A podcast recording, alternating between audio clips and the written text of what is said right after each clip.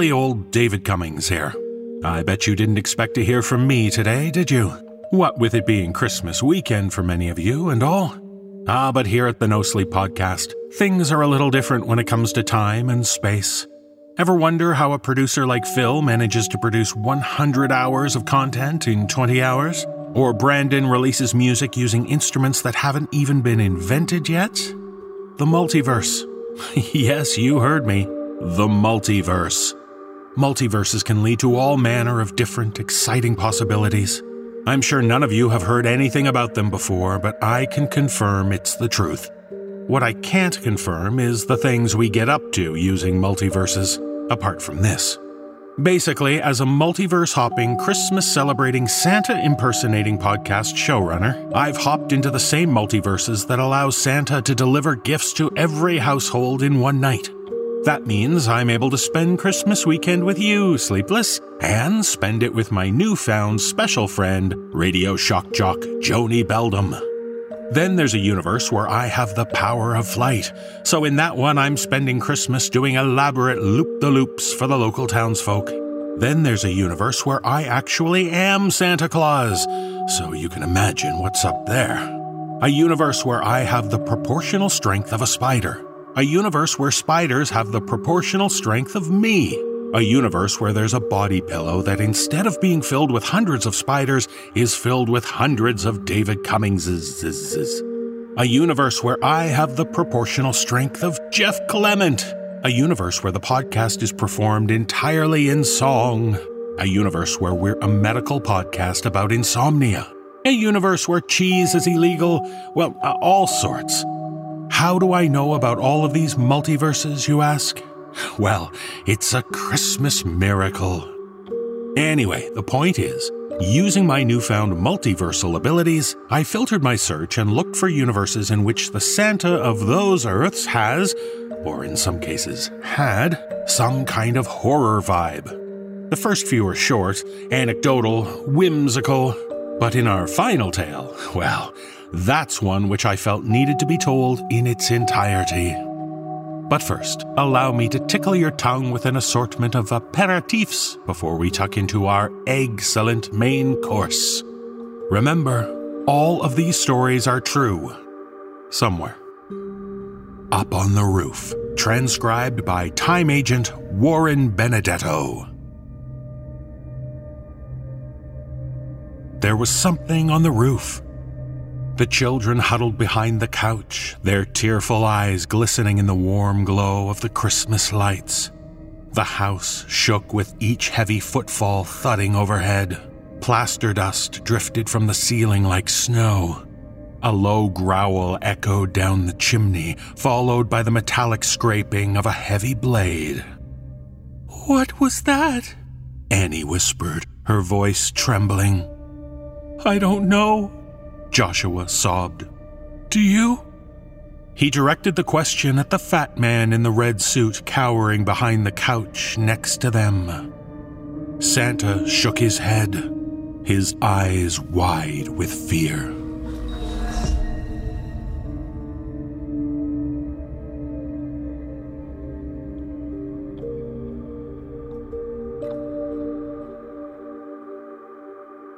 Multiversal trivia in that universe, Brandon Boone had a hit Christmas single with a song called Slay Dash Slay.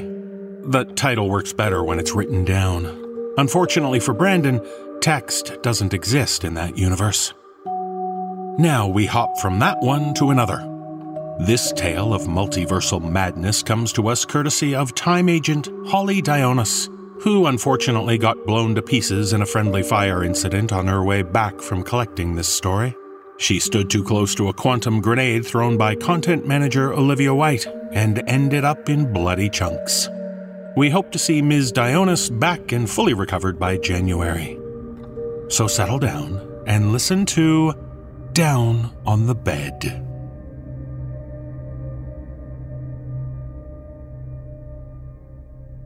Overhead, gargantuan sheets of ice shift and crack frozen titans muffled by the deep, clear water.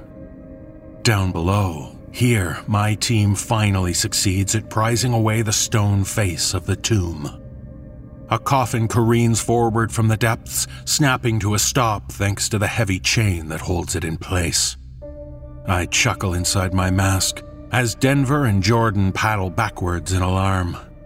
A colossal cyclopean whale swims past us as we finish cutting through the final link of the chain. The coffin rises slowly, myself and Danvers holding tight.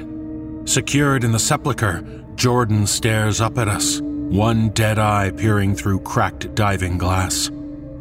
Later, I shall return here alone and reseal the charnel house. No loose ends, no loose lips. We break the surface. It and we get hauled onto the deck by my crew. Denver pulls off her mask and shakes out her wet hair. I do the same. We open the casket, and there it is. The most beautiful thing I've ever seen. A thick, stubby lance with a wicked sharp point. The tip glitters starlike in the bright Arctic sun. I grasp the handle and heft the lance from the coffin with the reverence of one who may wield the legendary sword Excalibur. But this weapon puts that blade to shame. Since the dawn of time, countless men have yearned to kill gods. But there are many ways to kill mere deities. I've always aimed higher. My quarry can only be slain by this lance I hold aloft now. I've spent all my life trying to find it, and here it is. Now, nothing can stop me. One Christmas, when I was seven years old, I received Milton Bradley's electronic Simon memory game. I'd been dying for one all year. I wrote so many letters to the big guy, and of course, when I found it under the tree, I was thrilled. But that old man, that dirty, hateful old man. Oh, sure, he'd given me the toy. It was what he hadn't given me that has traumatized me all these years. But the past is the past. I'm finally going to get revenge for what he didn't do. I'm going to kill Santa Claus, crush his legacy, take over his empire. And then, when I'm in charge, when I decide the rules, I'm going to make it a goddamn policy that batteries are included.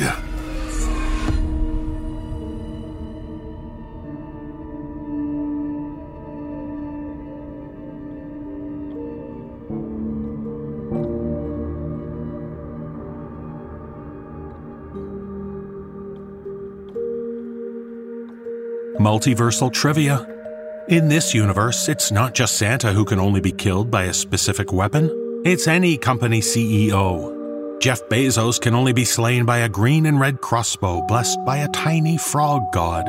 Elon Musk is weak to a hammer forged from the heart of a dead star. And Robert Iger can only be felled by a giant magic key, which just seems ridiculous. This next transdimensional tale was retrieved for us by time agent Morgan Wilson at great personal risk to themselves. They call it Derelict Planet Christmas.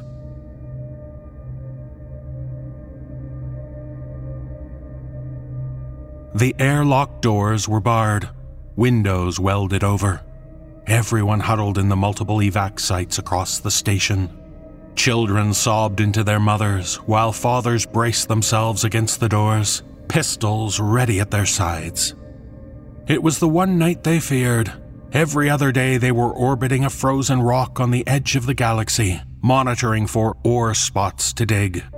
Their first year here had been wonderful. So much had just been lying on the surface, left to rust. They'd made a fortune. Then, shortly after the longest night of the year for this system, a strange jingling had filled the air. A flash of red and gold blurred past the windows. The system started going haywire as they were bombarded with small glass like balls covered in glitter. A number of horrifying quadrupedal creatures hammered against the doors until they caved in, and a monstrous figure stormed through the airlock covered in red and white. He brandished a striped hook that he plunged into anyone who got near, and his armor repelled all of their weapons. They lost 18 people that first time. The company called it a fluke. But then it happened again the next year on the same night, and every year after that. The company refused to let them leave. There was too much money to be had. So now, every year on the red night, they barred the doors and braced themselves for the monster drenched in blood, who flew forth with eight brown beasts.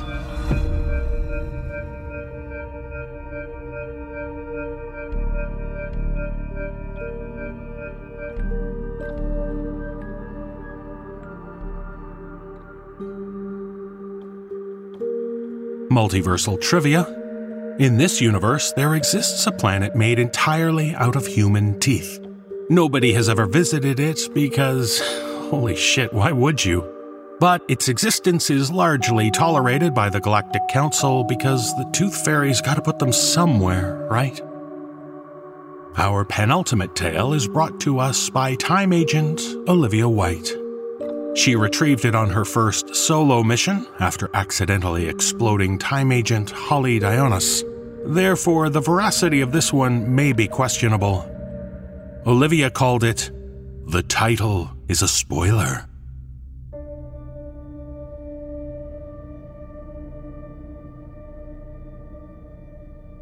Mate, the bar hound said, slamming his glass down on the bar hard enough for it to slosh over the rim. Mate, mate!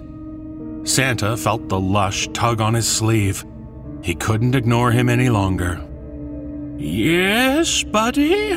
He asked, not bothering to disguise his annoyance. Huh, those your, uh, those your reindeer out there in the parking lot, right? The bar hound leered at Santa with watery, red rimmed eyes. Santa sighed. Oh, yes, yes, they're mine. All nine of them. Or didn't uh, uh, didn't one of them used to uh, have a, a nose? The drunk slurred. Like in a in a, in a story, a rude boy with the the, the nose red beer uh, had a shiny uh, nose like a drunk. So how it goes, uh, you you know, right? Santa rolled his eyes.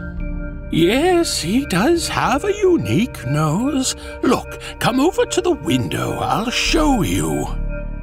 He headed over, gesturing for his shit faced companion to follow. Ever since the law had required Santa to reveal his secret identity, his life had been filled with constant annoyances like this. Peering through the glass, though, Santa started all the thoughts now on his beloved reindeer. The barfly had been right. Rudolph's snout wasn't glowing. It wasn't glowing at all, but it was most definitely red. Santa ran outside. Rudy! Rudy, what are you doing, lad? He called. But he already knew it was too late. Rudy was beyond reason. Rudolph said, in a voice that conveyed an insatiable hunger.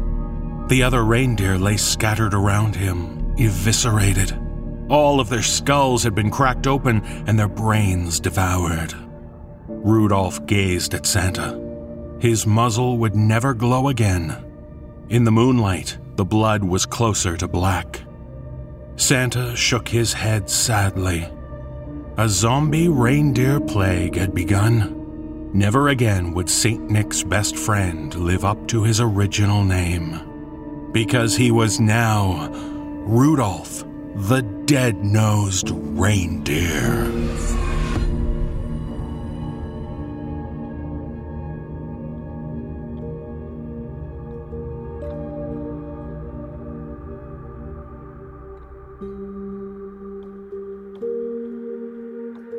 Multiversal trivia 98% of the horrors that occur in that universe are based around puns.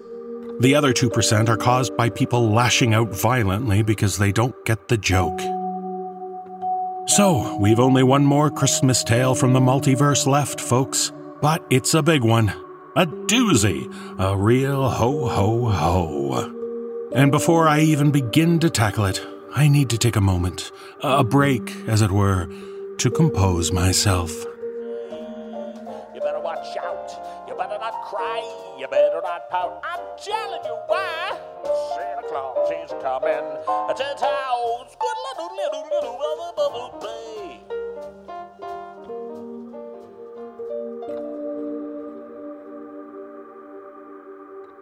Okay, that's the break. Done, finished, over. Our final tale was brought to us by time agent Gemma Amor. It's a fearfully festive tale in which an extended family take their children to visit the jolly old big lad in a commercial Christmas village. And they get far more than they bargained for. Performing this tale are Erika Sanderson, Sarah Thomas, David Ault, Penny Scott Andrews, James Cleveland, Mike DelGaudio, and Peter Lewis. With Nichole Goodnight as the distressed elf girl, Andy Cresswell as Arthur the psychotic donkey, and special guest star Kelly Bair as Mrs. Santa. So wrap up warm, strap yourself in, and get yourself down to Santa's Grotto.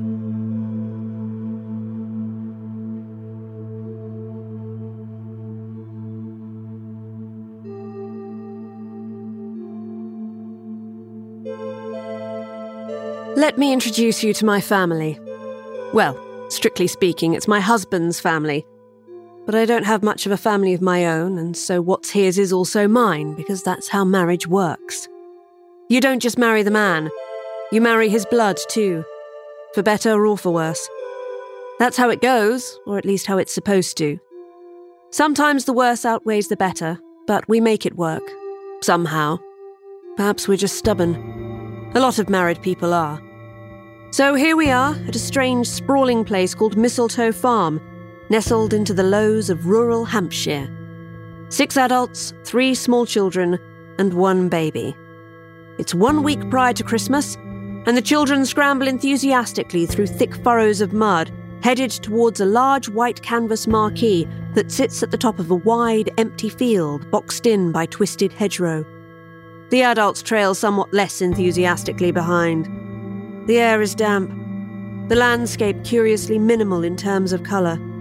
It's just brown and grey, brown and grey, as far as the eye can see. England is like that a lot of the time. Different shades of mud and sky that lean on each other. The marquee, which is ugly and discoloured, offers little relief on the eye. But we're going anyway, because this, we have been told, is where we'll find Santa's Grotto. The field was ploughed not long ago, and giant trenches of dirt slurp hungrily underfoot as we trudge on. It's not cold enough to have frozen the mud yet, and our once white sneakers are now filthy. They make wet, sucking, squelching noises as we slog through. Around the edges of the field, tractor parts lie abandoned, thrusting bleak silhouettes into the sky like the ruins of an ancient city. Rusty, corroded, and dusted with bird shit, flakes of straw, and fake polystyrene snow. Skinny chickens peck apathetically at the wet ground beneath the hedgerow. A steely sky threatens rain from above, but never quite delivers. In the distance, we can hear muted screams. Screams that rise and fall in unison on a stiff breeze. There are some fairground rides on the other side of the farm, we've been told. A Ferris wheel, a helter skelter, a carousel, that sort of thing. We've promised the kids we'll take them if we have time. First, we have to meet Santa. Not that I particularly want to. I stopped believing in Santa, or Father Christmas, if we're going to be all British about it, when I was 11, and now I'm on the wrong side of 39. But for the children, you understand. We have to meet Santa for the kids, because they've had a tough year, what with one thing and another. We all have. It's about time we were able to enjoy ourselves after everything that's happened.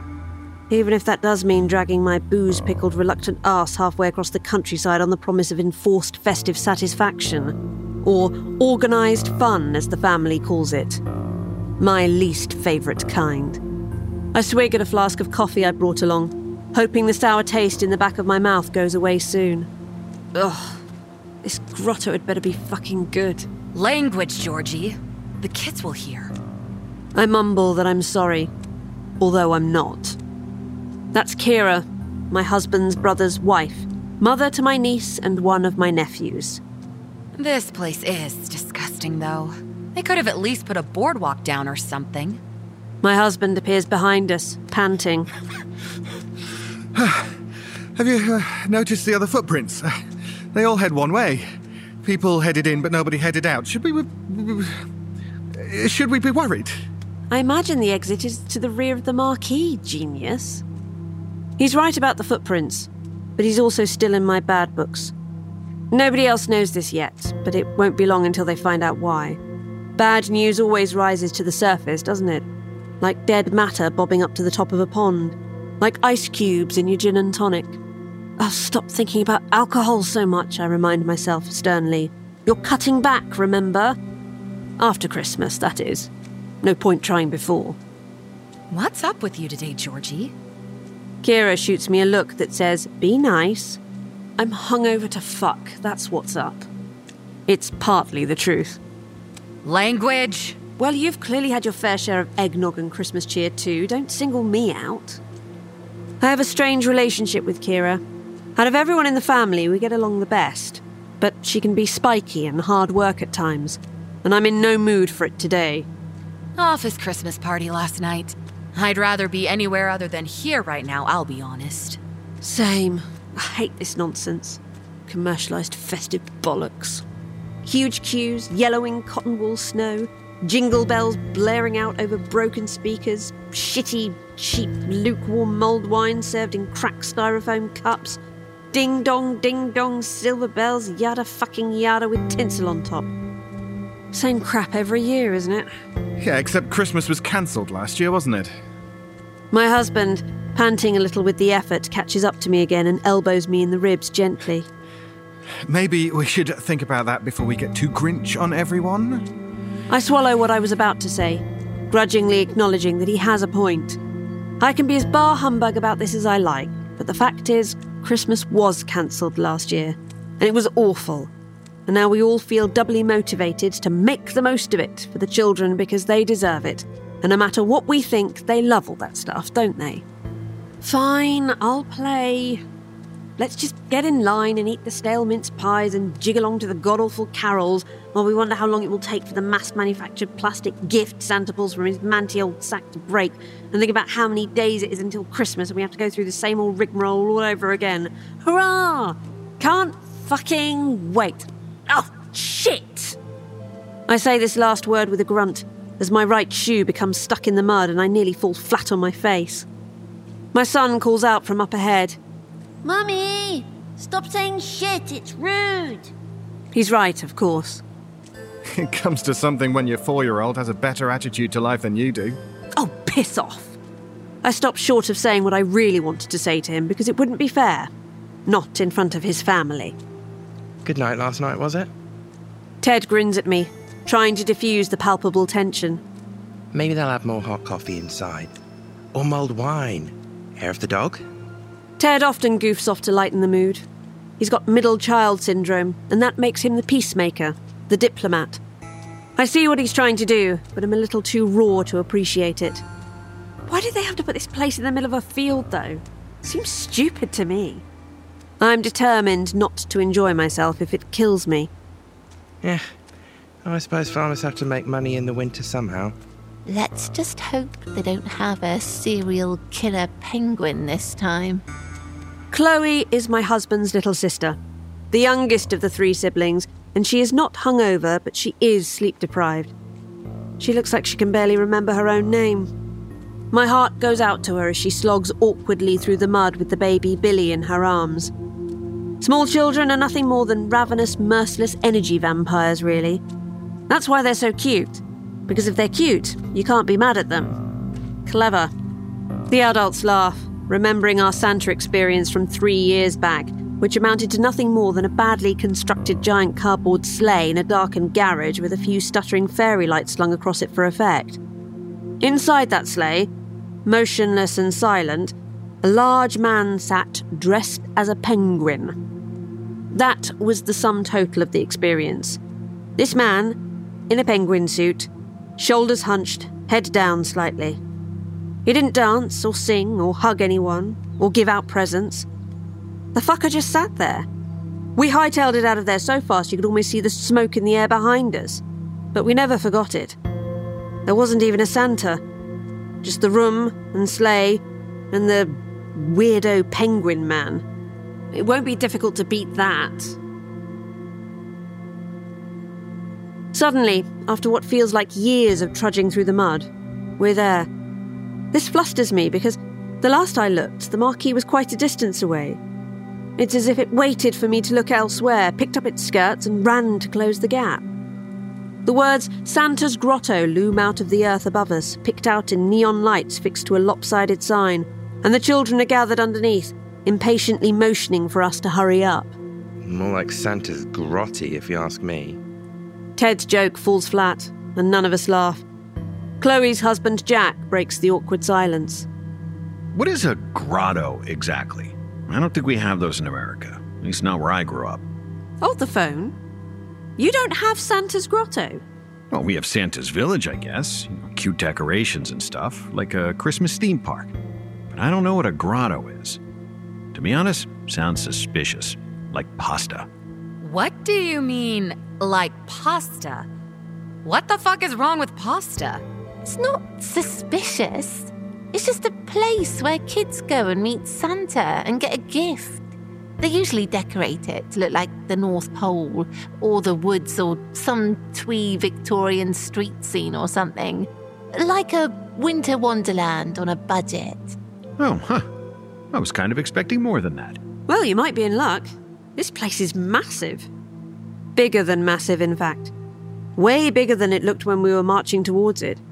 Almost supermarket sized. Christ, it's enormous. We'll be in there for years. Oh, don't say that. I've got another party to go to later. It looks a bit sinister, doesn't it? Not very festive. They haven't even got a tree decorated outside. And, huh, I can't hear anything from inside. Can you? Kira screws up her face as she surveys the intimidatingly blank marquee face. Must be soundproofed or something. Anyway, it's so huge, no wonder we can't hear anything. It's probably got its own government and solar system. And where do you even buy a tent this big? My husband, always interested in logistics. Can we get on with it? I can't hold these all day. Jack is carrying a bundle of coats and scarves and hats the children have dumped on him. Who's got the tickets? I thought I had them, but Chloe is rummaging through her pockets. Me. Ted pulls a long string of red perforated paper slips out of his own pocket, ripping them apart and handing them to us one by one. Don't lose them now. We take possession of our tickets from Ted and our respective children's clothing from Jack, try our best to knock the mud off our shoes, and set out the rules for the kids. No running off, no screaming, no talking back, and most importantly, no touching of anything. Especially not Santa, unless he says it's okay. I'm adding this last rule in for the benefit of my son, who accidentally headbutted Santa in the balls one year whilst trying to give him a hug. I've never seen a grown man turn purple so fast, and I never want to again. And remember to say thank you when Santa gives you a gift. We are polite in this family, aren't we? The kids ignore her, rushing off through the large double doors of the marquee. Oh, well, I tried. Turns out, she needn't have bothered.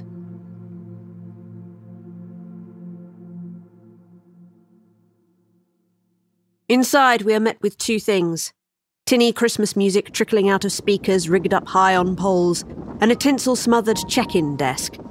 The marquee, I quickly realise, is subdivided into a series of compartments or rooms, and this is the first.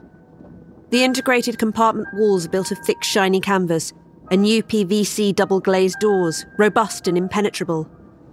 I feel a little like I'm in a biohazard tent, like Henry Thomas in E.T. the Christmas edition. E.T. phone ho ho home, I think, wildly exhausted already. According to the laminated sign on the desk, this is Santa's Flight Departure Lounge. It reeks of a marketing student's university project. How about if we make a trip to see Santa more like, I don't know, boarding a cheap flight to Malaga? Cool, cool, yeah, yeah, yeah, let's do that. Between us and the desk, a six foot tall, three foot wide plastic replica of a security scanner, the type you find in an airport. The flimsy frame is wrapped in more tinsel with flashing green and red lights stuck to the top. I assume we'll have to walk through it at some point, or else why would it be here? All part of the shtick, I realise.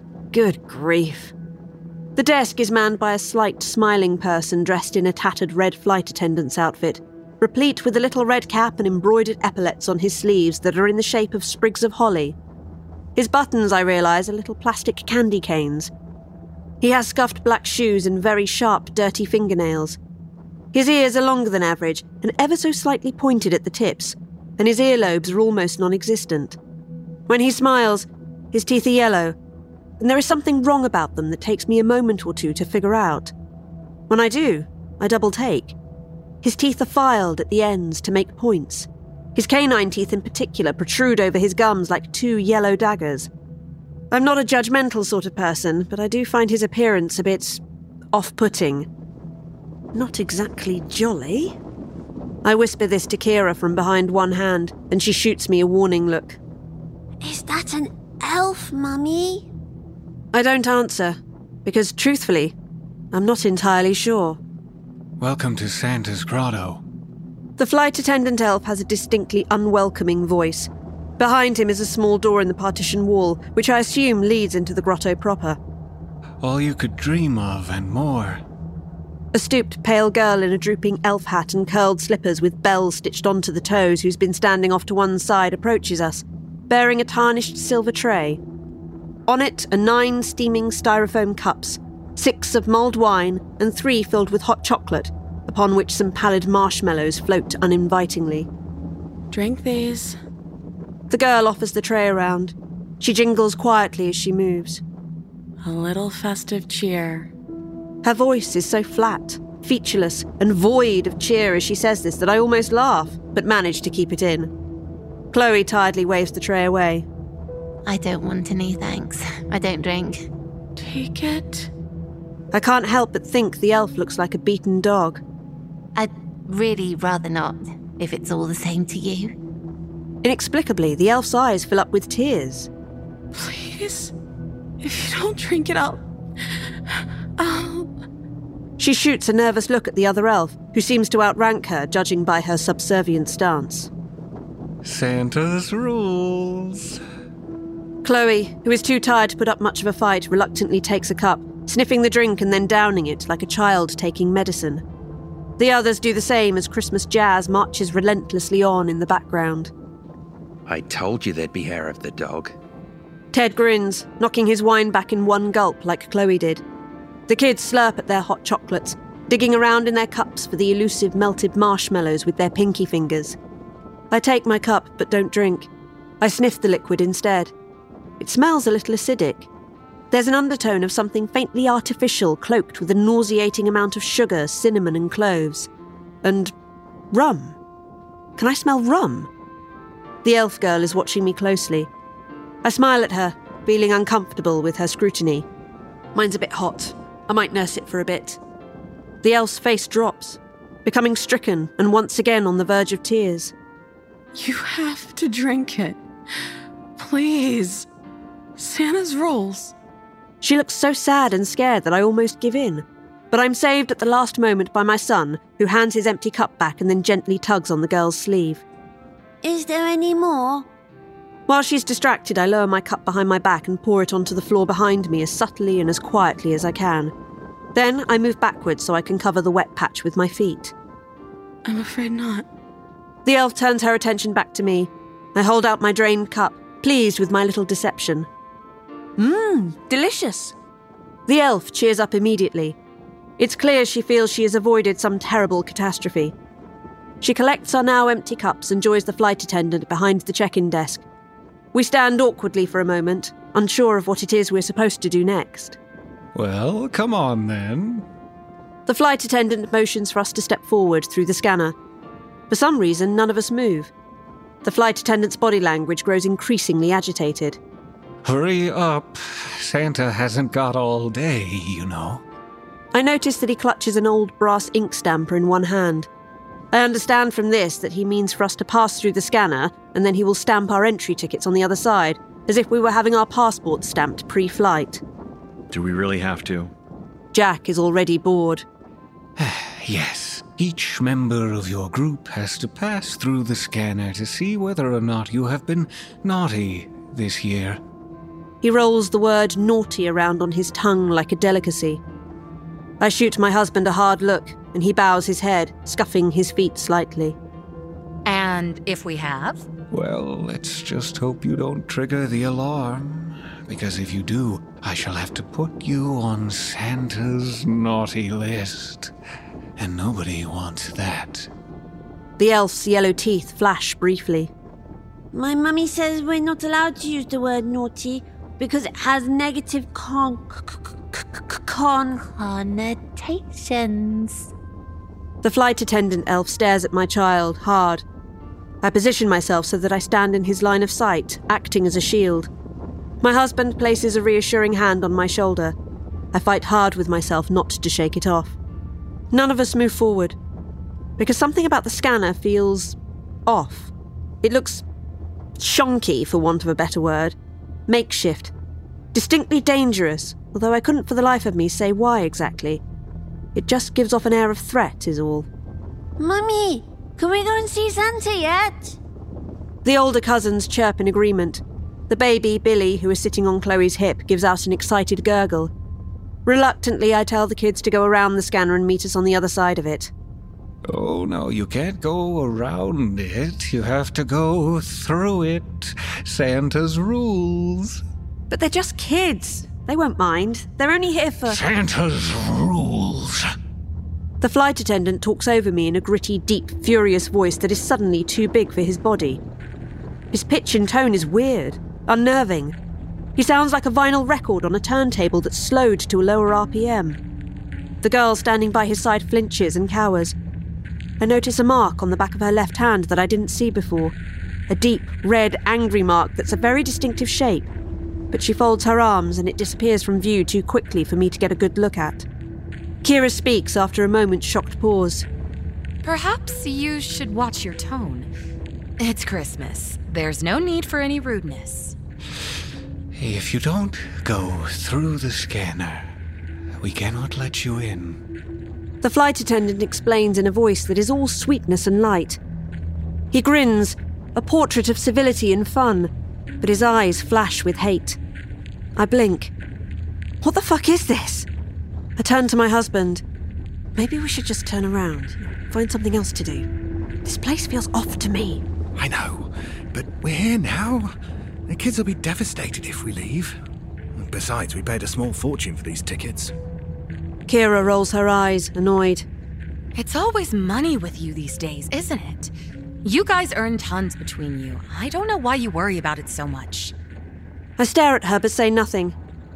I'm not sure what there is to say without opening a can of worms, but I can feel a ball of resentment clogging up my guts. My husband carries on as if Kira hasn't spoken. Let's just see how it goes, okay? I'm sure we can leave at any point. He's making an effort. I can see he is. I feel myself soften just a little as I look at him. After all, it is Christmas, and we've been together for a long, long time. And people make mistakes, don't they? There's mistakes, and then there's mistakes, my internal voice says. I'm right. I know I am. I open my mouth, try again. And you're sure this is. I don't get a chance to finish my sentence. The children, bored and tired of waiting, take advantage of the fact that for three measly seconds we aren't watching their every single move and rush through the scanner, giggling. Before I have time to realise what's happening, they've successfully dodged our grasping hands and made it through to the other side unscathed. Hey, what did we tell you? Kira and Chloe join me in furious chorus. No running off! Stay with Mummy! But the flight attendant is delighted.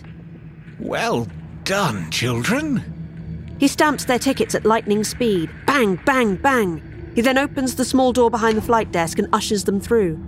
Have fun. Then he slams the door behind them with a definitive thunk. I yell at the elf, suddenly panicked. Hey! You can't leave them in there unsupervised. They're tiny. Wait for us, kids! But Kira shouts in vain. There is no reply.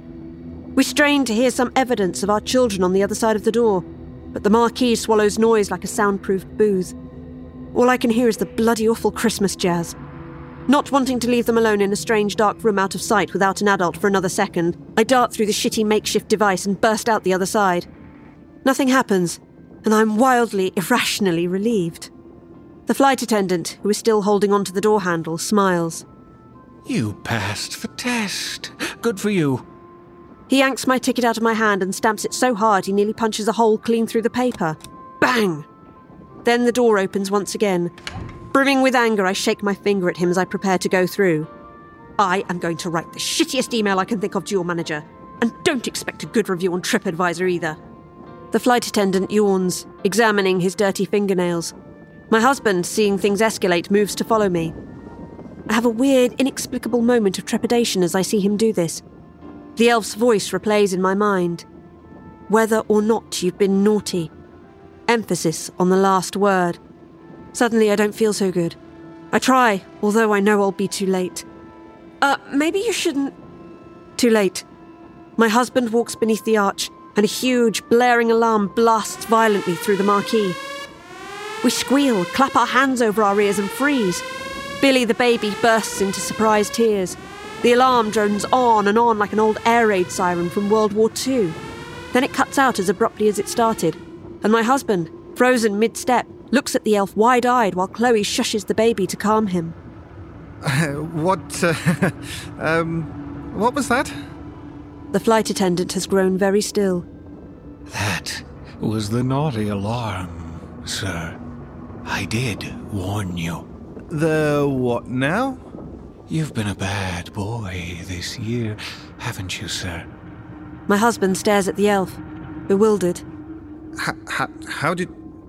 H- how did you know? The scanner can tell, the Santa can tell, and now I'm afraid I have no choice.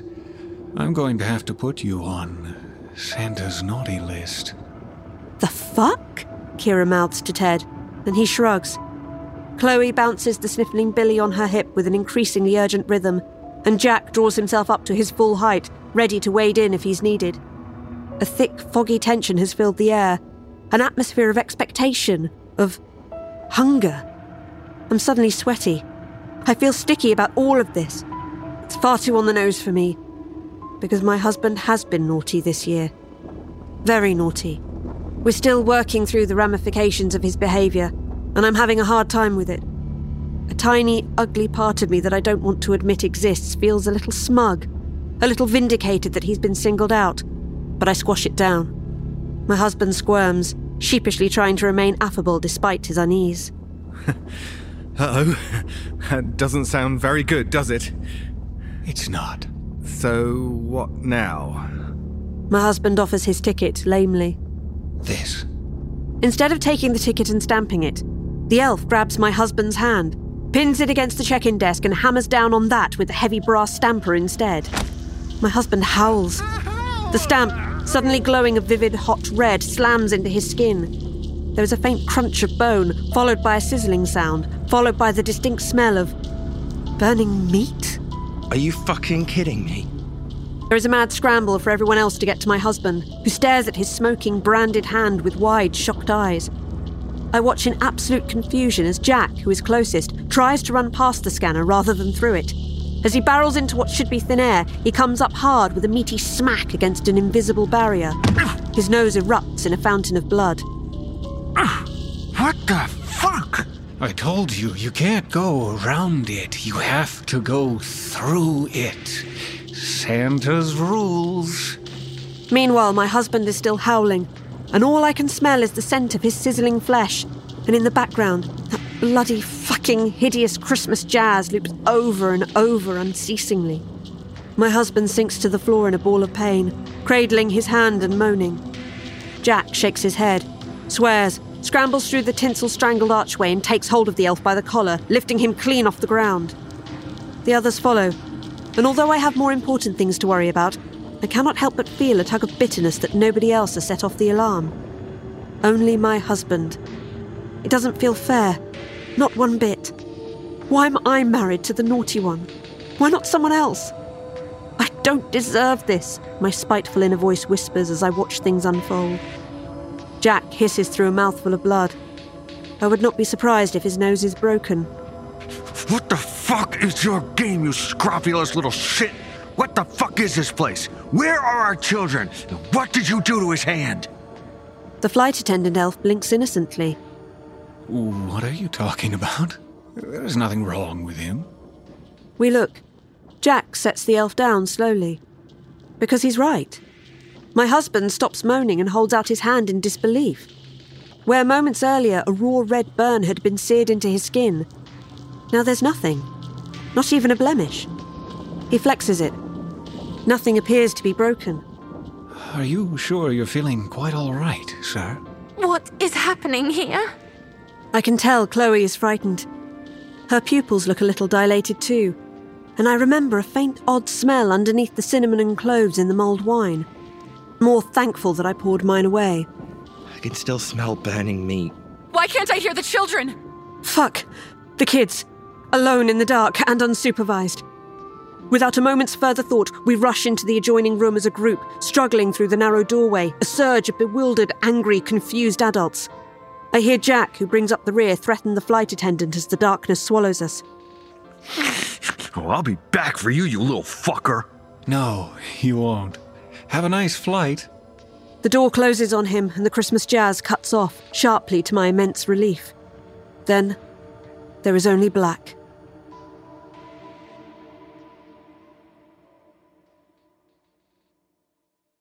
We are in a sleigh.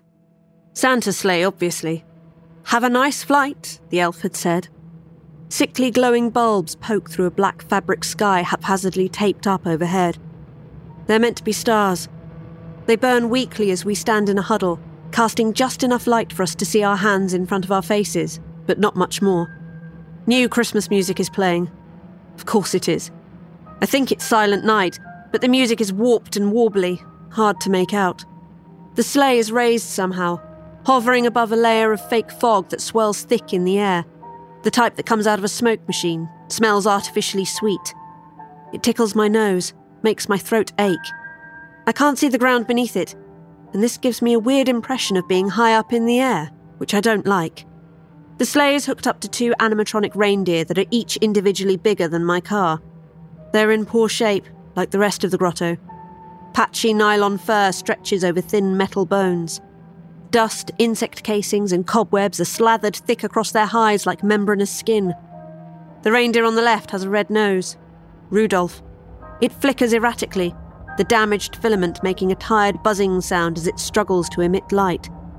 The other reindeer's antlers have snapped off almost to the root, leaving wickedly sharp nubs of plastic sticking out in front like spears.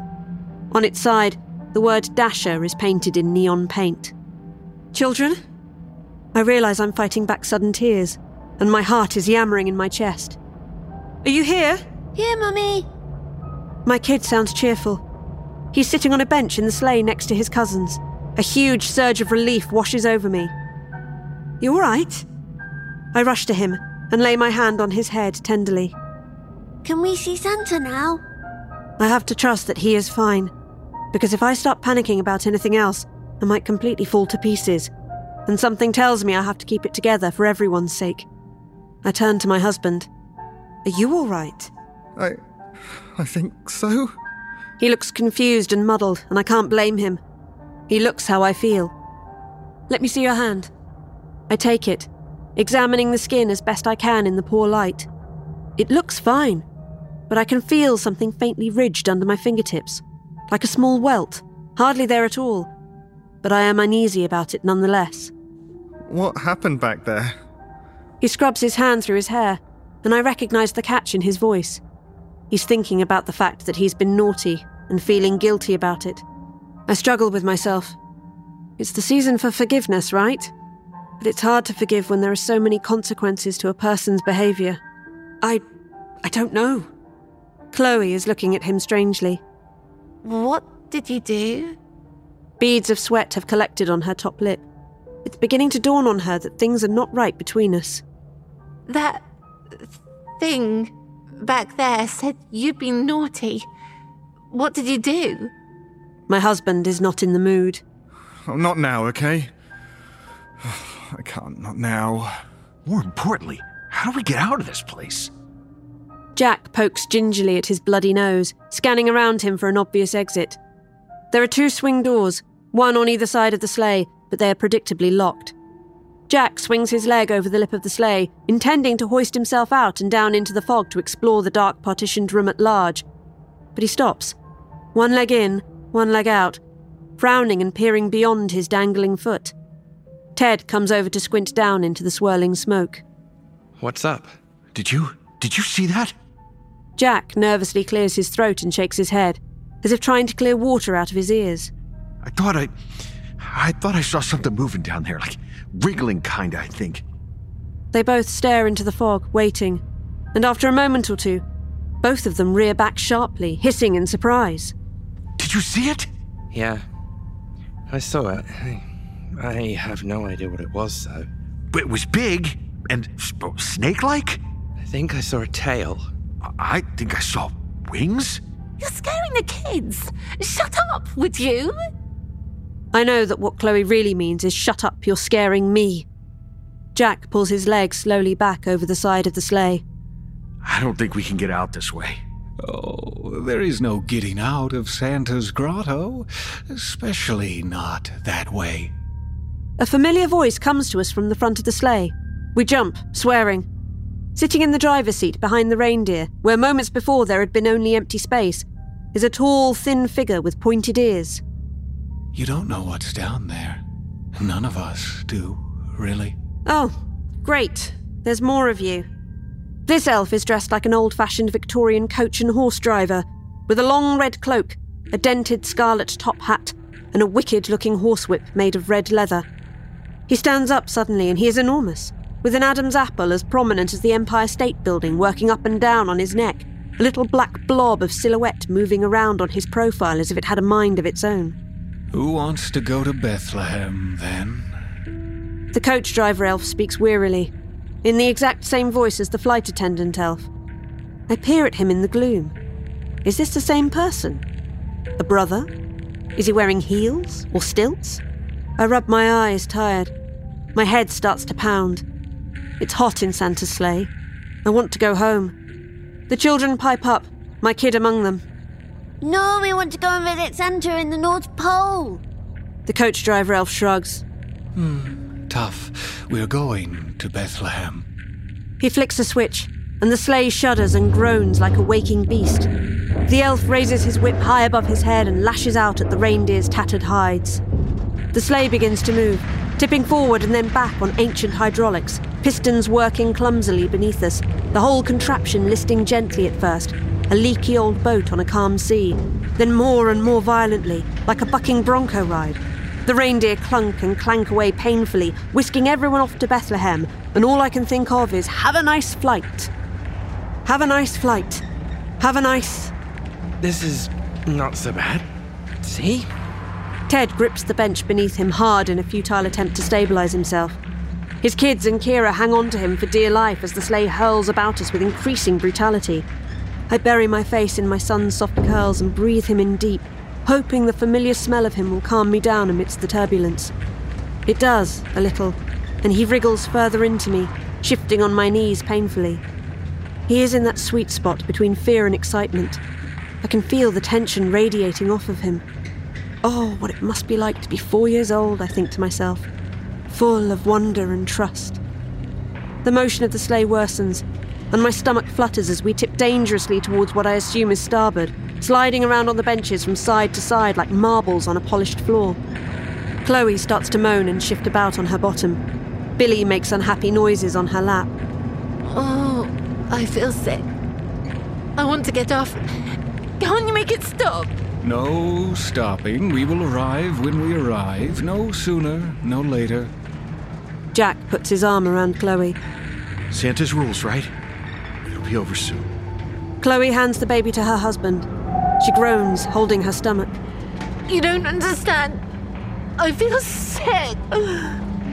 She slowly pushes herself to one side of the sleigh, lurching about like the drunken sailor of lore. Chloe, sit down. It's not safe. I have to. I have to. She leans over the edge of the sleigh, suddenly heaving. She is sleigh sick, I realise. My own stomach churns again as she makes violent retching sounds. I'm sorry. My husband says this suddenly, out of the blue.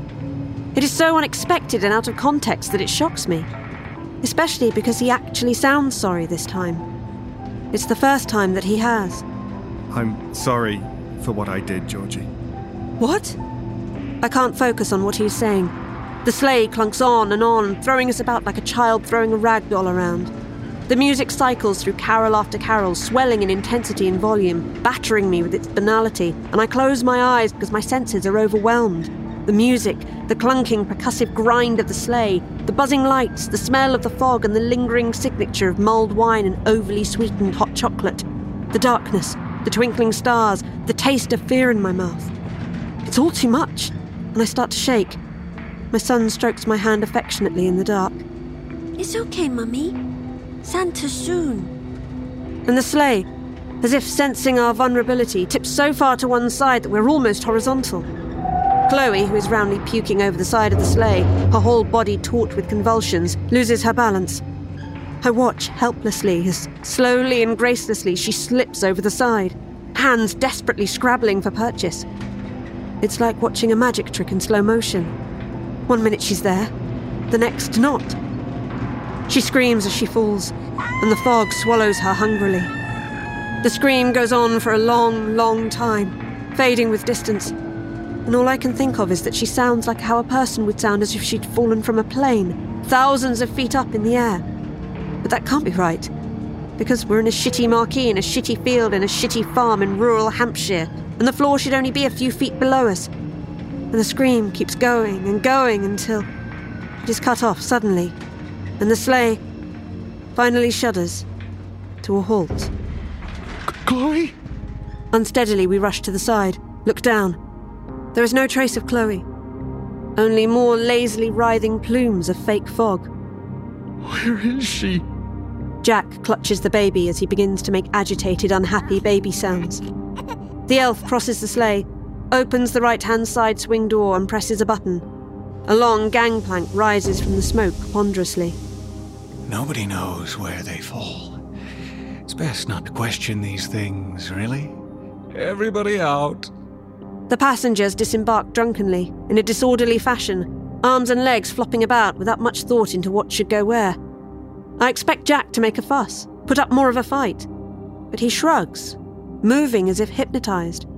I can see a uniformly glazed look in my family's eyes that hadn't been there before they drank the mulled wine and hot chocolate. A slow and insidious feeling of helplessness takes hold of me. Helplessness in the face of events unfolding beyond my control. The elf points at a thick dark curtain that is now visible across from the gangplank. That way, go carefully. But we're way beyond careful now.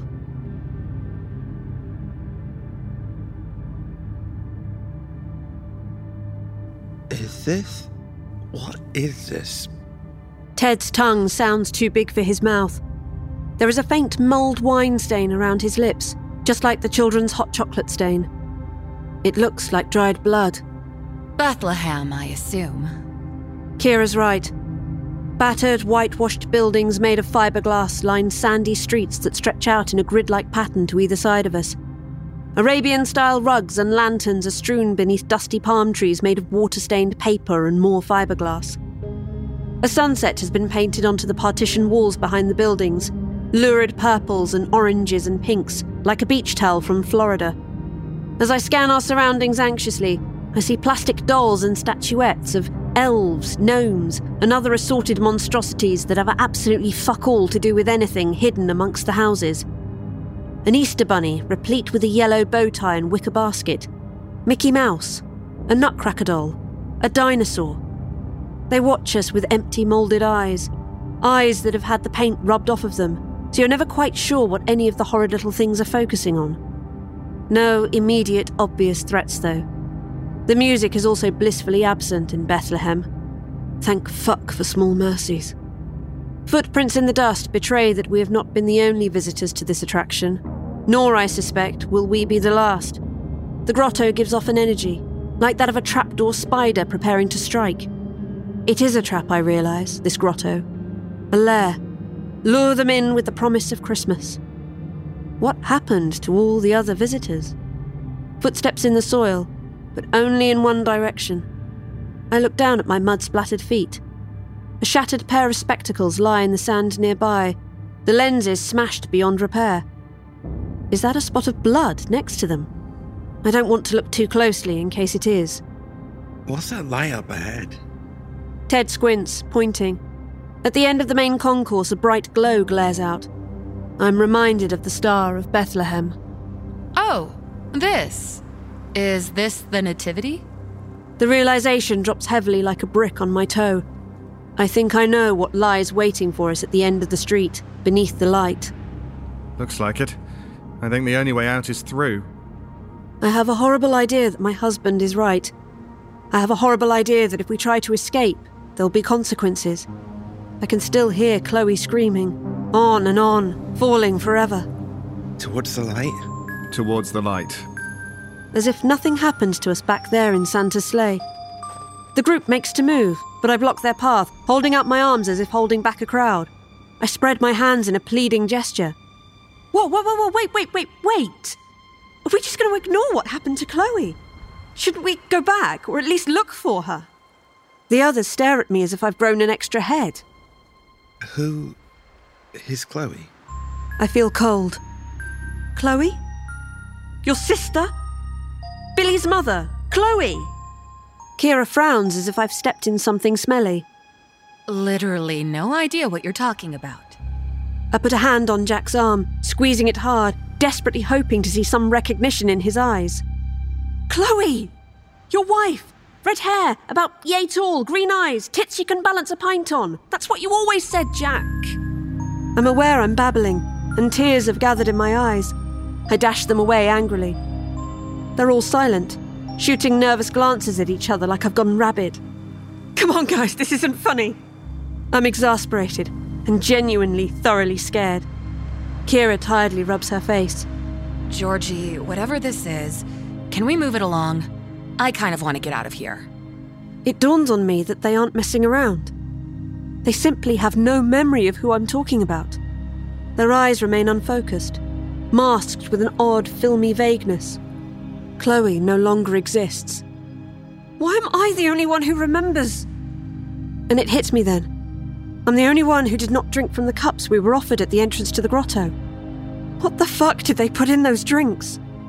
Mummy, can we see Santa now? My son tugs at my arm. Speechless, I feel the fight go out of me. Together, we move down the main concourse towards the burning glare of the artificial star, which grows brighter by the minute. There, we find a nativity scene spread out before us like a huge Christmas card, just like I thought we would. All the usual suspects are present, but not correct. Mary, Joseph, and the baby Jesus lack facial features, their painted eyes and noses and mouths having flaked away at some point in the long distant past. The figures are vintage wax clothing store dummies, repurposed and costumed. Someone has clumsily redrawn their pupils, eyebrows, and smiles on with a marker pen. Their cartoonish features grin at us from the strange, chaotic tableau. Joseph has been left too close to heat while in storage. The whole right side of his waxen body has melted, softened, and now sags.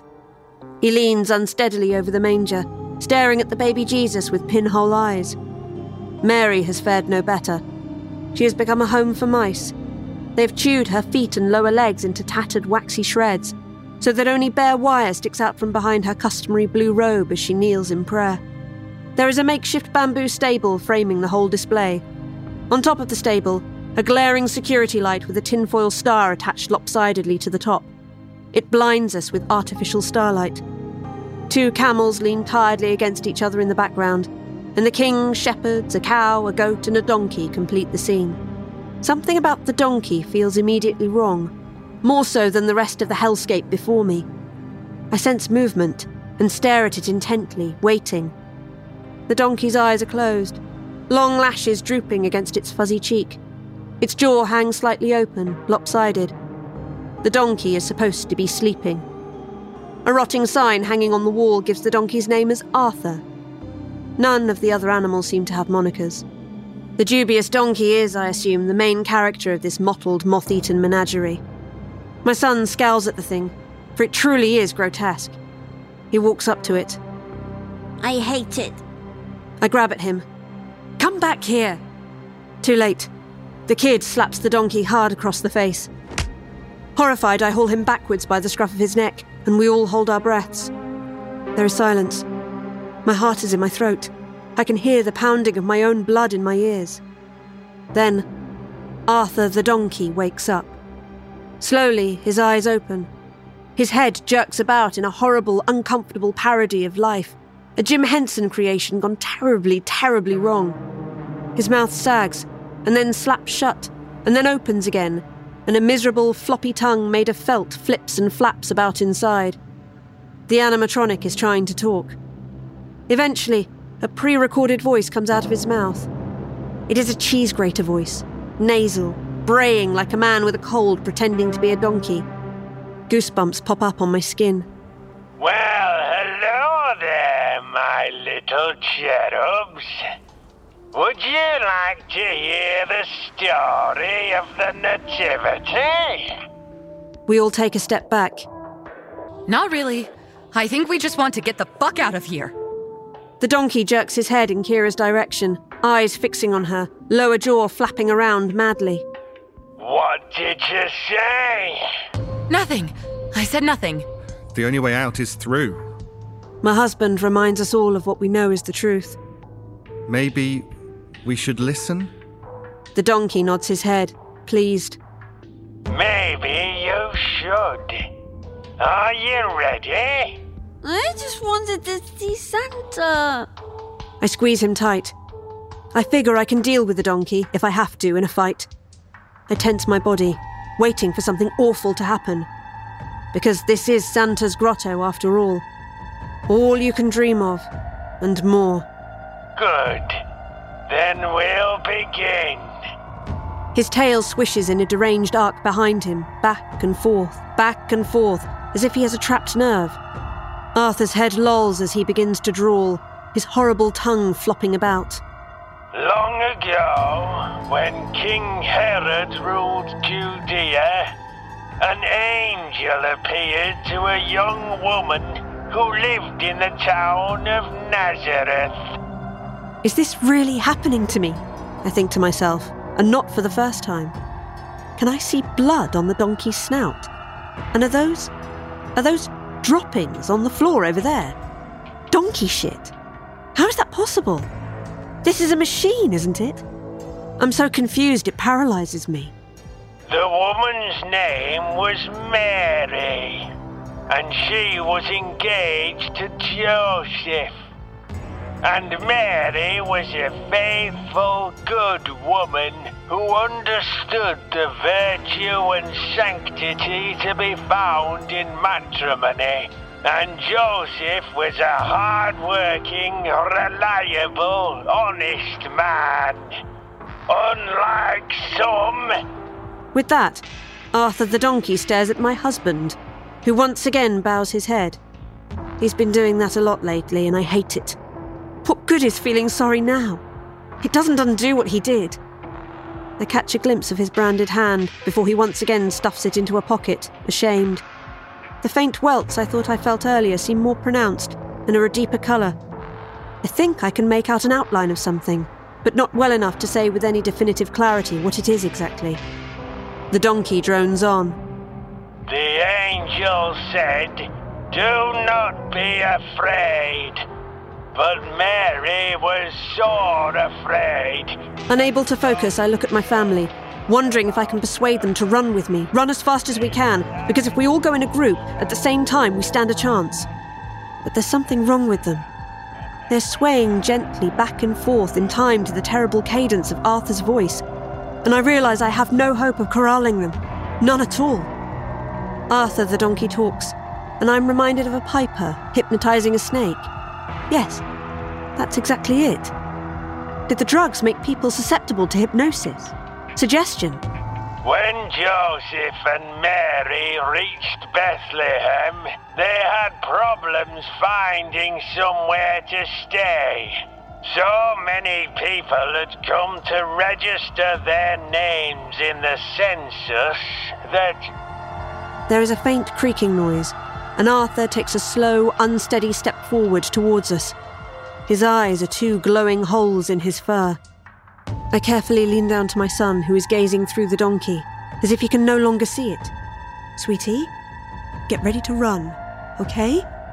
My son doesn't answer. I'm now the only lucid one. I'll have to pick him up, is all. He can't be that heavy.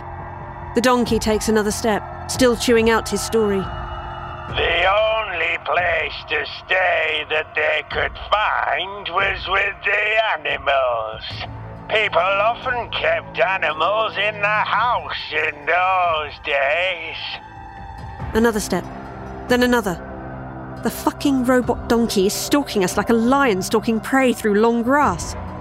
Guys, guys, we need to go. Nobody moves. The donkey inches closer. His eyes are hungry. So there, in the place where the animals slept, Mary gave birth. Jack is the furthest ahead. The donkey is only a few feet away from him now. Jack! Jack! I can see the donkey shifting its weight about on its hind legs, that tail swish swashing around. Billy the baby gurgles and coos in his father's arms. I have to act. I close the gap between us and drag Billy from Jack's arms, shaking him. Jack, wake the fuck up! But it's too late, and I know it. Sensing movement, I run. Behind me, with a horrible, precise, deadly lurch, Arthur the donkey headbutts Jack to the floor. He places one metal hoof upon the man's chest, pinning him to the ground. Jack blinks into the present moment. Oh, now he wakes up, I think, knowing what's coming next. What? What? What? What the fuck? Jack is staring up into the horrible mess of mechanics and synthetic fur looming above him. And in the background, music starts to swell. Little donkey, little donkey. I don't want to look, but I can't stop myself. Arthur the donkey lowers his head, opens his dislocated jaw as wide as he can, bares his metal teeth, and rips out Jack's throat. I scream in horror, covering Billy's face with my hands, desperate to shield him from the sight of his father's dripping trachea dangling from the jaws of the beast. Blood sprays across us in sheets, and Jack's body twitches and trembles as the donkey feasts. Run. My husband is looking at the scene before him in slowly dawning horror. The hypnotic effects of the nativity story are wearing off, and gradually the others begin to rouse themselves, only to be confronted by a bloodbath. Children, close your eyes. I begin dragging my son along the floor with one arm, clamping Billy tight to my body with the other, and running back along the main concourse as fast as my legs can take me. I have to trust that the others will follow. The light of the Star of Bethlehem snaps off as we leave the blood soaked nativity behind, plunging us into darkness once again. I keep running, convinced the hideous creature is lolloping down the concourse behind us, eyes on the kill. But he is happy with his meal. My little cherubs! His shrieks sound from somewhere in the black, and the words disintegrate into madness as Arthur the donkey brays a full, loud, excruciating hee haw, a sound filled with triumph and blood and raw, predatory glee. My son tugs on my hand, Run, Mummy. Run really fast, okay? and I do, because we need to get the fuck out of Bethlehem.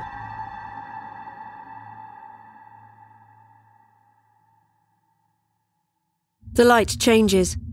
We're in a different section of the marquee, another part of the grotto. Gone are the sick, fluttering stars of Bethlehem. In their place, a weird purplish glow hangs over everything, punctuated by the ubiquitous strings of multicoloured fairy lights that seem to proliferate by the minute, wrapping themselves around every available surface like strangling vines. There is, of course, music. Silent Night, a Casio keyboard version dribbling out of speakers poorly concealed inside polystyrene rocks. It lends the forest the same air as an abandoned shopping mall. A sad, rotting, underused space that exists on the fringes of things. A liminal playground for the lost and the lonely. There is fake snow all around, so thick it comes to our knees. It reminds me of the mud outside, although anything to do with the outside world feels like a fever dream now. Ranks of plastic fir trees stick out of the synthetic white at regular intervals. They are bent, misshapen things, Some garlanded with tinsel and fairy lights, others adorned with baubles and greasy glass snowflakes that spin lazily on fishing wire and fail to catch the light. Glitter has been liberally sprayed everywhere like vomit, and there is an abundance of crusty dried moss stuck to the tree trunks and branches in patchy clusters, in a vague attempt to soften the forest scene into something more realistic. The whole place feels like a mockery of life. It stirs something ugly in me.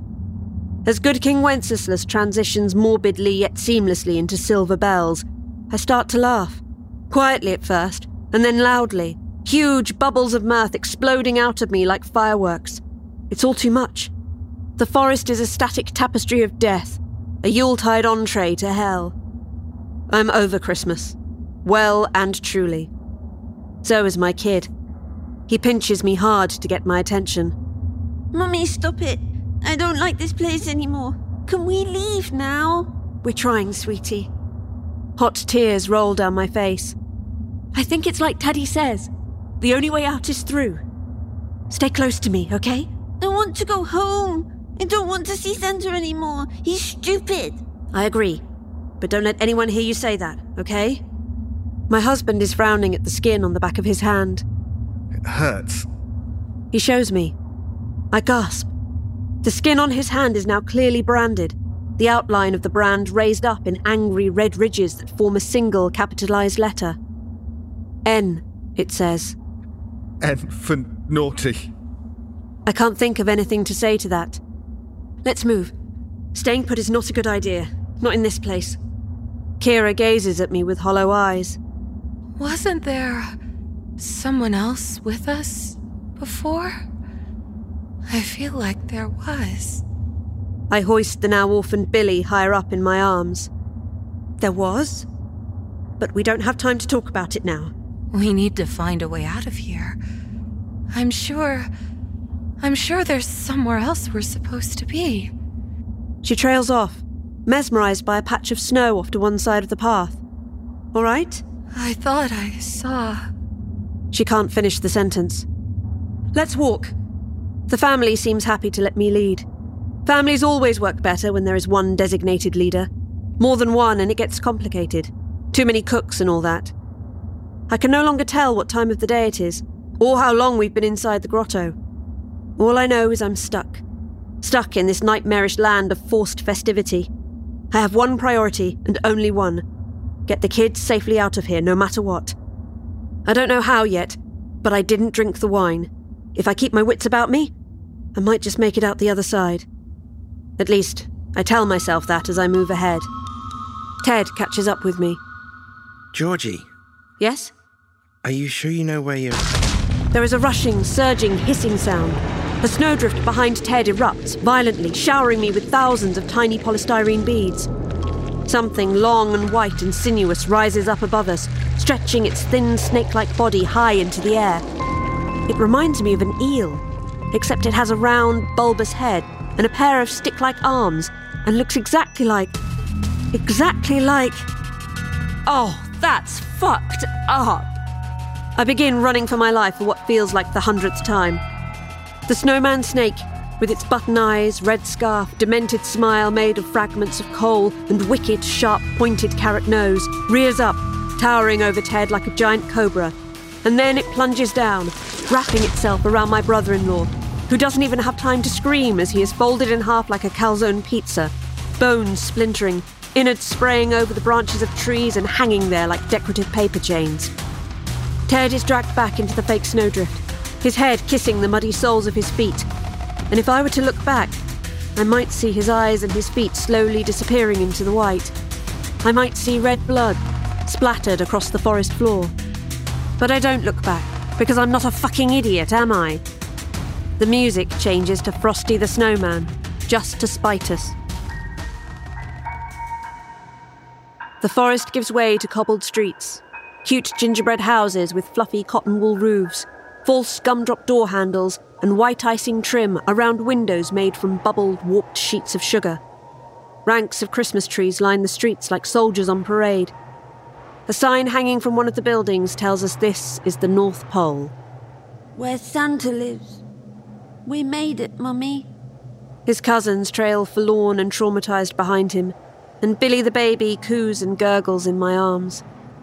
The only adults left alive are myself, Kira, and my husband. I can see the other two have forgotten about Ted already, and that's just fine by me. Less fuss, more speed. We can mourn later, when we're out of here. For now, I've got four kids to take care of. A toy train rattles past us on a little track, its miniature steam engine giving out delicate puffs of acrid smoke.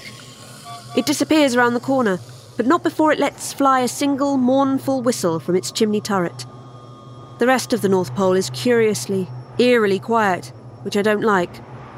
Not even any music, which makes me extra twitchy. The grotto weaponizes Christmas music wherever possible, I've noticed. The absence of it can only be deliberate and calculated. This way. I head for a large central building that looks like a town hall, positioned in what looks to be the town square. It has a giant wreath of holly mounted on its roof, the red ribbon tying it there easily wider than my queen sized bed at home. I'll wager Santa is in there. We reach the hall unscathed and find the front doors thrown wide open. Inside a foyer, a long trestle table stands. Behind it, in a miserable line, underfed elves are at work, listlessly decorating Christmas cookies with icing, marshmallows, and edible glitter. Behind them, leaning over with a huge, splintered, and dirty wooden spoon, is who I can only assume is Mrs. Santa. She is enormous, built like a brick shithouse with massive muscled forearms covered in tattoos of snowflakes, candy canes, and holly. She watches the elves, who all look like the flight attendant elf and the sad, drooping girl that served us the drinks right back at the start of things, at the entrance of the grotto, like a hawk, watching for the slightest error. When she spots something she doesn't like, her spoon cracks out, spanking a hand or an arm or a cheek with vicious practice precision. Help us, the elves' eyes plead. But we cannot. Mrs. Santa waves us past the table with her giant spoon. He's waiting for you. She's gesturing to another set of double doors at the end of the foyer. But why don't you try a cookie first? She grins and offers an icing smothered cookie to Kira, who is staring at them with a greedy expression on her face. I am hungry. Can I try one? Of course you can, dear. The elves shift from foot to foot, leaning forward, breaths bated as Kira takes the cookie and raises it slowly to her lips. Are you fucking serious? I slap the cookie from Kira's hand before she can take a bite. Are you actually fucking serious right now? After everything we've been through today? Do you actually want to die? Because you're going about it the right fucking way? I swear to God, you're a stone cold, brainless, idiotic, certified twatsicle, that's what you are! Now stop drooling over this shit and let's go, can we? Kira whines, lovingly stroking another cookie on the tabletop with the tips of her fingers. But. but they look so good. Just one bite. How many fucking times? No! I grab her at the elbow and try to drag her away. Get off of me! With a huge wrench, Kira frees herself and snatches another cookie before I can stop her. Furious, I watch as she stuffs it into her mouth in one single ravenous movement. Her eyes roll back in her head as sugar hits her tongue, and I am reminded that I have no idea how long we've been in the grotto. Who knows when we last ate? Hours? Days? Weeks ago? I'm hungry too, and saliva fills my mouth. But I have other priorities. Fine, fine. If that's how you want to end it, then that's your fucking problem. Because I've had just about enough of this shit. I really have. Let's go, I tell the others. But my son is staring at his aunt with a stricken look on his face. What's happening to her, Mummy? Exactly what she deserves, if you ask me. It's. Oh, God. Kira splutters, coughs, and then chokes on the cookie. Although I could have probably told her that would happen. More than this, her neck starts to swell, as if she's having an allergic reaction. The swelling moves to her face, and then her arms and legs. Then her belly starts to bloat. Mrs. Santa looks on in satisfaction, thwacking her spoon against her massive, spade like hand impatiently. The elves drool in expectation. I can see dozens of rows of yellow, sharpened teeth, bared and ready to work. Help me! Kira squeezes the strangled words out, but they won't do her any good. Not now. Anyway, I tried to help her earlier, didn't I? Can't help someone that won't help themselves. Best not look, darlings. Even as I say this to the children, I wonder how I've become such a cold, pragmatic person. Maybe that's survival for you. It strips the soft, easily manipulated parts of yourself away and leaves only the steel behind. I don't know about that, but I do have an inkling that I know what's going to happen next, and I don't want to be close to it when it does. Shall we go and stand over there, where it's safe? Kira is starting to make wild, panicked noises in the pit of her throat, and I think she knows what's about to happen too. Her clothes split and rip loudly as they can no longer contain her tumefied body. I'll miss you, Kira, I think to myself. And I mean it. I really do. I turn my back on the table and move the sorry remains of my family towards the final pair of doors at the end of the foyer.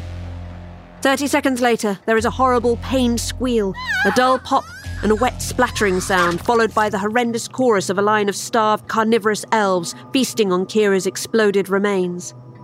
If I were to make an educated guess, I would say they were using their bare hands to scoop skin and guts off the trestle table and straight into their mouths, cutlery be damned. It had clearly been a long time since they'd feasted, too, judging by the orgasmic sounds of pleasure that now echo around the hall. Something floppy and bloodstained lands on the tiles not far from my right foot, and I grimace. It is a hand. A single, solitary hand, with fingernails painted in turquoise, Kira's favourite colour. Nearly there, darlings. I tell the children this as I hustle them along, but I have no idea if it's the truth.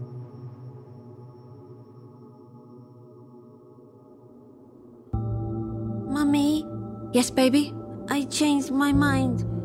I don't want to see Santa anymore. I don't think we have a choice now, sweetie. Just stay close to me, okay? Georgie, My husband has found his voice. What? before we go in, I need to apologize for what I did. I don't. I haven't apologized. Not properly. I round on him, and the children look up at me, startled. No, no, you haven't. And you know what? Now is not the fucking time to start feeling sorry. It really isn't. My husband shuffles from foot to foot. You know, I only did it for the best of reasons for the house, for school fees, for. I did it for us. You did not embezzle hundreds of innocent old ladies' pension scheme funds for the good of your family. Give me a fucking break and a biscuit, would you? I wasn't born yesterday. I just. I. They trusted you with their money. What kind of person steals from old people so they can buy a new house, a new car? What kind of person? You deserve that hand stamp. My anger is a huge malignant force spilling out of me. You deserve everything that's coming to you. Can't believe you did this to us, your own family. You torpedoed my life, you selfish, greedy wankstain. My husband has the audacity to look shocked. Georgie, please, I, I said I'm sorry. The children huddle together, uneasy. I couldn't give two second-hand shits whether or not you're sorry. Have you been asleep for the last few hours? Can you not see I'm a little distracted with the small matter of staying alive? He falls silent. Then, I just wanted. I just wanted you to know, before we meet Santa. I love you, Georgie. well, isn't that nice? I come up short in front of the two giant red double doors that are flanked by more bloated, over decorated Christmas trees. Over the top of the doors, the word Santa is embossed in gaudy gold lettering. Below that, there is a small green sign that gives me hope. On it, a little white stick man runs through an open portal. Underneath are two words Emergency exit. The only way out really was through, I think. Doesn't that mean anything to you? Finally. We have finally made it to see Santa. Stay behind me, kids. I haven't got time for my husband's nonsense. Not now. I have to get these children out. Out where it's safe. I push open the double doors. This time, the music is a heavy panpipe rendition of I Saw Mummy Kissing Santa Claus. Or is it Jingle Bells? I can't tell anymore. Christmas music is all the same to me now.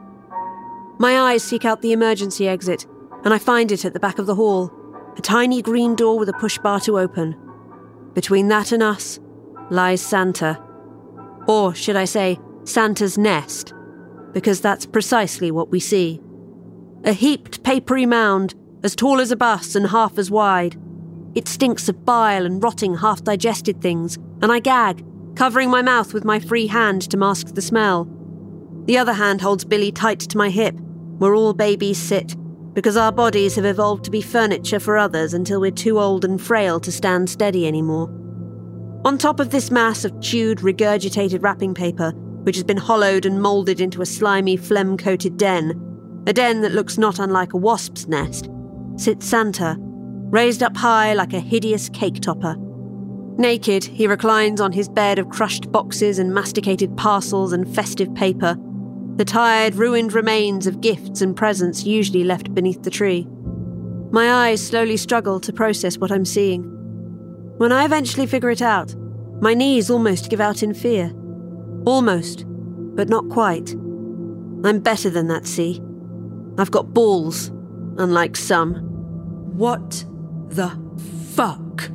For once, nobody pulls me up on my language. This is largely because there aren't many people left alive to chastise me, but let's gloss over that. Santa's body doesn't make sense. At first, I think he's humanoid. Part of him, at least. I can make out a head, legs, and arms, and a shiny, broad torso.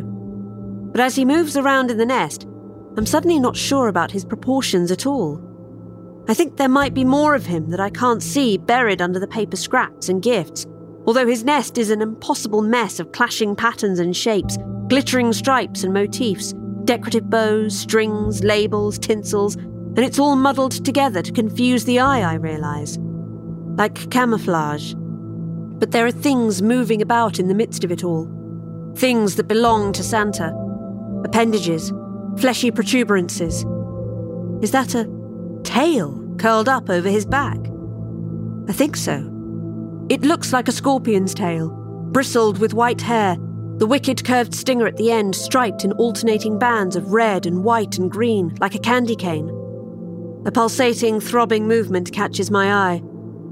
Underneath Santa's curling, lethal tail, ballooning out behind him and pulsing slightly in time with his laboured breathing, is a large, membranous brown sack. Inside, I can just about make out the individual shapes of dozens of round, globular objects. Eggs, I realise. Santa is sitting on a giant egg sack. I take a half step closer, hypnotised by the grotesque nature of what sprawls before me, because I want to see, I want to make sense of it. My husband grabs my arm and stops me from going further. Didn't you hear me? I think he's about to cry. I said I love you. Are you seeing this? I feel him trembling. Yes. But I wish you'd answer me. Mummy? Who is that? That's Santa, baby. My eyes travel along the egg sac and upwards. Santa is covered in boils, great clusters of shiny, taut pustules that look like they're about to explode and shower us with pus at any given moment. If I squint, the boils shine with an iridescent mix of colours, of purples, of greens, of silvers and golds, like the thorax of a dragonfly. And if you were to be creative about it, if you could use poetic license, if you squinted really hard and tried your best to ignore the rest of him, you might be forgiven for mistaking those boils and pustules as Christmas baubles, the type you hang from a tree, if only for a split second. Hello, children. Santa speaks, and it is a terrible voice filled with mucus and hate and hunger. It is a sick man's voice, with a thin, whining insectoid edge to it. His eyes are milky white, all white, no pupils or irises, so it looks like they're rolling back in his head. Long, straggly white whiskers droop along the jowls of his face. I have never seen anything as terrifying and revolting in all my life. Have you been good children this year? A thick stream of yellow saliva dribbles down his shapeless chin as he says this. I jab my husband in the ribs and jerk my head in the right direction. The door is over there. If we hug the wall, we might be able to go around him. Slowly, we start to edge backwards and then sideways in a series of slow, shuffling steps. My husband holds his branded hand behind him, hoping against hope that Santa won't spot it. The children do exactly as they're told, creeping along like cat burglars in a museum at night. Santa's head cranes around on his neck as his question is met with silence. I'm not entirely sure, but I have a feeling that he cannot see out of his thick cataract crusted eyes and uses other senses like sound and scent to locate his prey. Either way, he's angry at being ignored. I said, have you been good children this year? My son bursts into tears, overwhelmed and frantic with terror. Daddy hasn't been good. He made a lady so sad she died. He took all of her money and used it to buy a buy buy it. He stumbles over the word, which doesn't roll easily off his childish tongue. Mercedes. Shut up! I slap my hand over his mouth, a futile gesture. Our cover is blown. Santa's head whips around so that he is facing us. He licks his lips lasciviously. Is that so? It's true. And at that moment, the man I married all those years ago, for better, for worse, for richer, for poorer, gives up. Right there and then, on the spot, with the emergency exit not ten feet away from him. It's true. Santa's tongue flickers, eyes like saucers on his face. He sniffs the air with a red, swollen nose covered in broken veins and angry yellow scabs. His body stiffens, like a hound scenting a cat or a bird, and he suddenly lets out a huge, satisfied sigh that fills the entire room with his fetid, hot, stinking breath. A bony, cankered arm lifts up out of the nest and points at my husband. Ah. I can smell you now. You are on the naughty list. You have the brand. My husband holds his trembling hand up in front of his face, which crumples in on itself as he starts to cry. The livid, angry N for naughty blazes brightly against his otherwise smooth skin.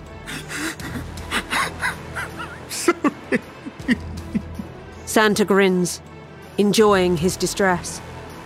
Keep moving, kids. We continue to shuffle around the room, even as we watch, appalled. The naughty ones always taste the best. Santa rears up from his nest, leaning forward violently. His stinger whips out across the room and stabs my husband square in the chest. I see him writhe, his mouth open, a wide O. The stinger quivers and sinks further into his body, and then the tail begins to vibrate, inflating in and out like a. like a straw in a cocktail. Fluid is sucked along the length of the tail, for all the world as if Santa is sucking on a Diet Coke. Only instead of his mouth, he's using his arse appendage, and instead of Coke, it's the blood of my husband. I like them so much better when they are naughty. Santa slurps, wriggling in glee as the man's juices slide into his belly. For better, for worse, in sickness and in health, and I'm reminded of a tick sucking blood through a cow's hide. They taste so good when they are full of sin. I'm sorry. My husband's eyelids droop. My husband, once a good man, perhaps still a good man beneath his mistakes, but a stupid one. He made a choice. A choice to defraud and steal, to confuse and mislead. And I know I should forgive him. And maybe I will later. But for now, I've got kids to think about. I start to edge along the wall again, quicker this time, for Santa is feasting and distracted. We almost make it to the door before Santa lets the desiccated husk that used to share my bed tumble to the ground, spent like a discarded water bottle.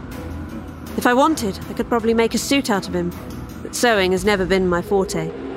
The Christmas music is now God Rest Ye Merry Gentlemen, which is a level of irony I do not appreciate in my current state. Although the line, to save us all from Satan's power, does stir something in my mind. Is the thing in the nest a demon, maybe? But that doesn't make sense. Isn't Santa supposed to be a saint? Is there a difference? I don't know. My Christian demonology is a little rusty these days. Does it really fucking matter? I ask myself as I look upon the remains of my husband. The green door gets closer by the minute, by the second. We're so close I can see a strip of natural, honest to goodness daylight around the edges of it. And I know this is the rear of the marquee, right where I told my husband the exit would be. If only people would listen to me. I sound like a madwoman. I know I do. I'm listening. Santa lifts himself up from his nest once more with a wheeze. His sack is now three times what it was before his meal, and I can see more of the round, slimy eggs glopping around inside it. At the end of the sack, a puckered opening gapes.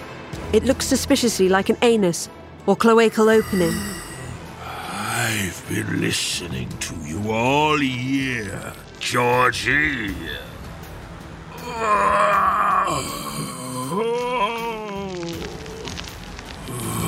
I listen to all the boys and girls all day, every single day of the year. I know who's been naughty and nice. Are you ready for your presents now? Oh. He groans, and I can finally feel insanity tickling at the edges of my endurance. Just keep going, kids. We're almost there, okay? Santa's egg sac starts to shudder and quake, and his face turns redder and redder as if he is straining. Lovely presents. Gifts for the children. But I don't care anymore, because the emergency exit is finally within reach. I throw myself against the push bar with all my remaining strength, and behind me, another contraction rips through Santa's quivering, spasming mass. Ah, lovely presents for all the good uh, children.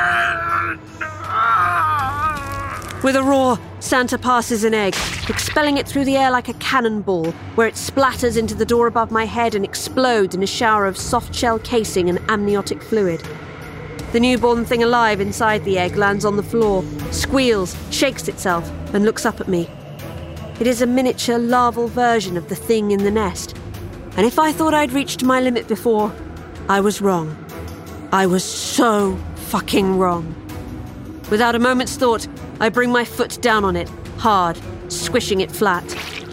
I sweep all four kids up into my arms and hustle them out the door. Let's get the fuck out of here, shall we? Behind me, Santa quakes and groans, giving birth to fresh abominations, fresh nightmares. But honestly, I don't have time for it. I really don't.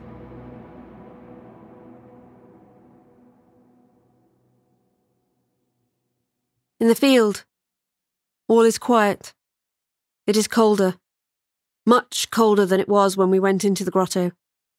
The air tastes crystalline and feels as if the world is holding its breath, waiting for snow.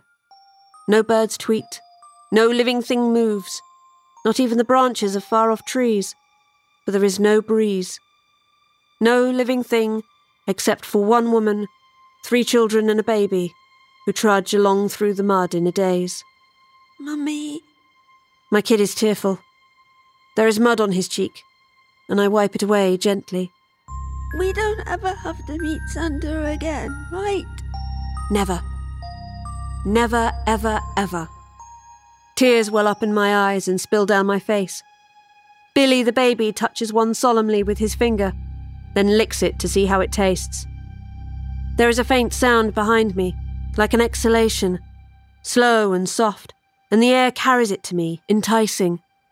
And it would be tempting to look back, if I didn't know better, and see what I suspect I will see. The marquee, gone. The only signs it was ever there before, a trail of footprints in the mud, leading in one direction only. There, but not back again. But I don't look back, and never will, because I know better now. I've got shit to do, places to be, kids to look after. Family to feed. For better, for worse, although that doesn't apply anymore. And sometimes the worse will outweigh the better. But I think I can make it work. Somehow. Because I'm stubborn, you see. I went to Santa's Grotto and survived. Santa's Grotto. All you can dream of, and fuck that for a game of tennis.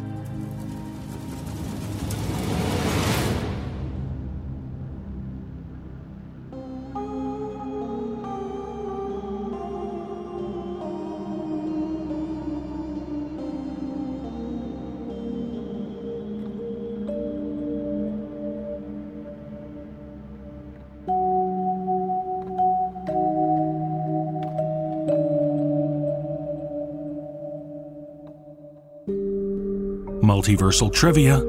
The story you just heard took place in our universe. Merry Christmas to all, and to all, a sleepless night. Ho, ho, ho! I made it into this episode right at the end. Can't keep the jolly old elf away. Therefore, I get to say, hmm, this audio production is copyright 2021 by Creative Reason Media Inc. All those blessed rights are reserved. Oh, the copyrights for each story are held by the respective authors. Oh, my. No duplication or reproduction of this audio program is permitted without the written consent of Creative Reason Media Inc. and Santa.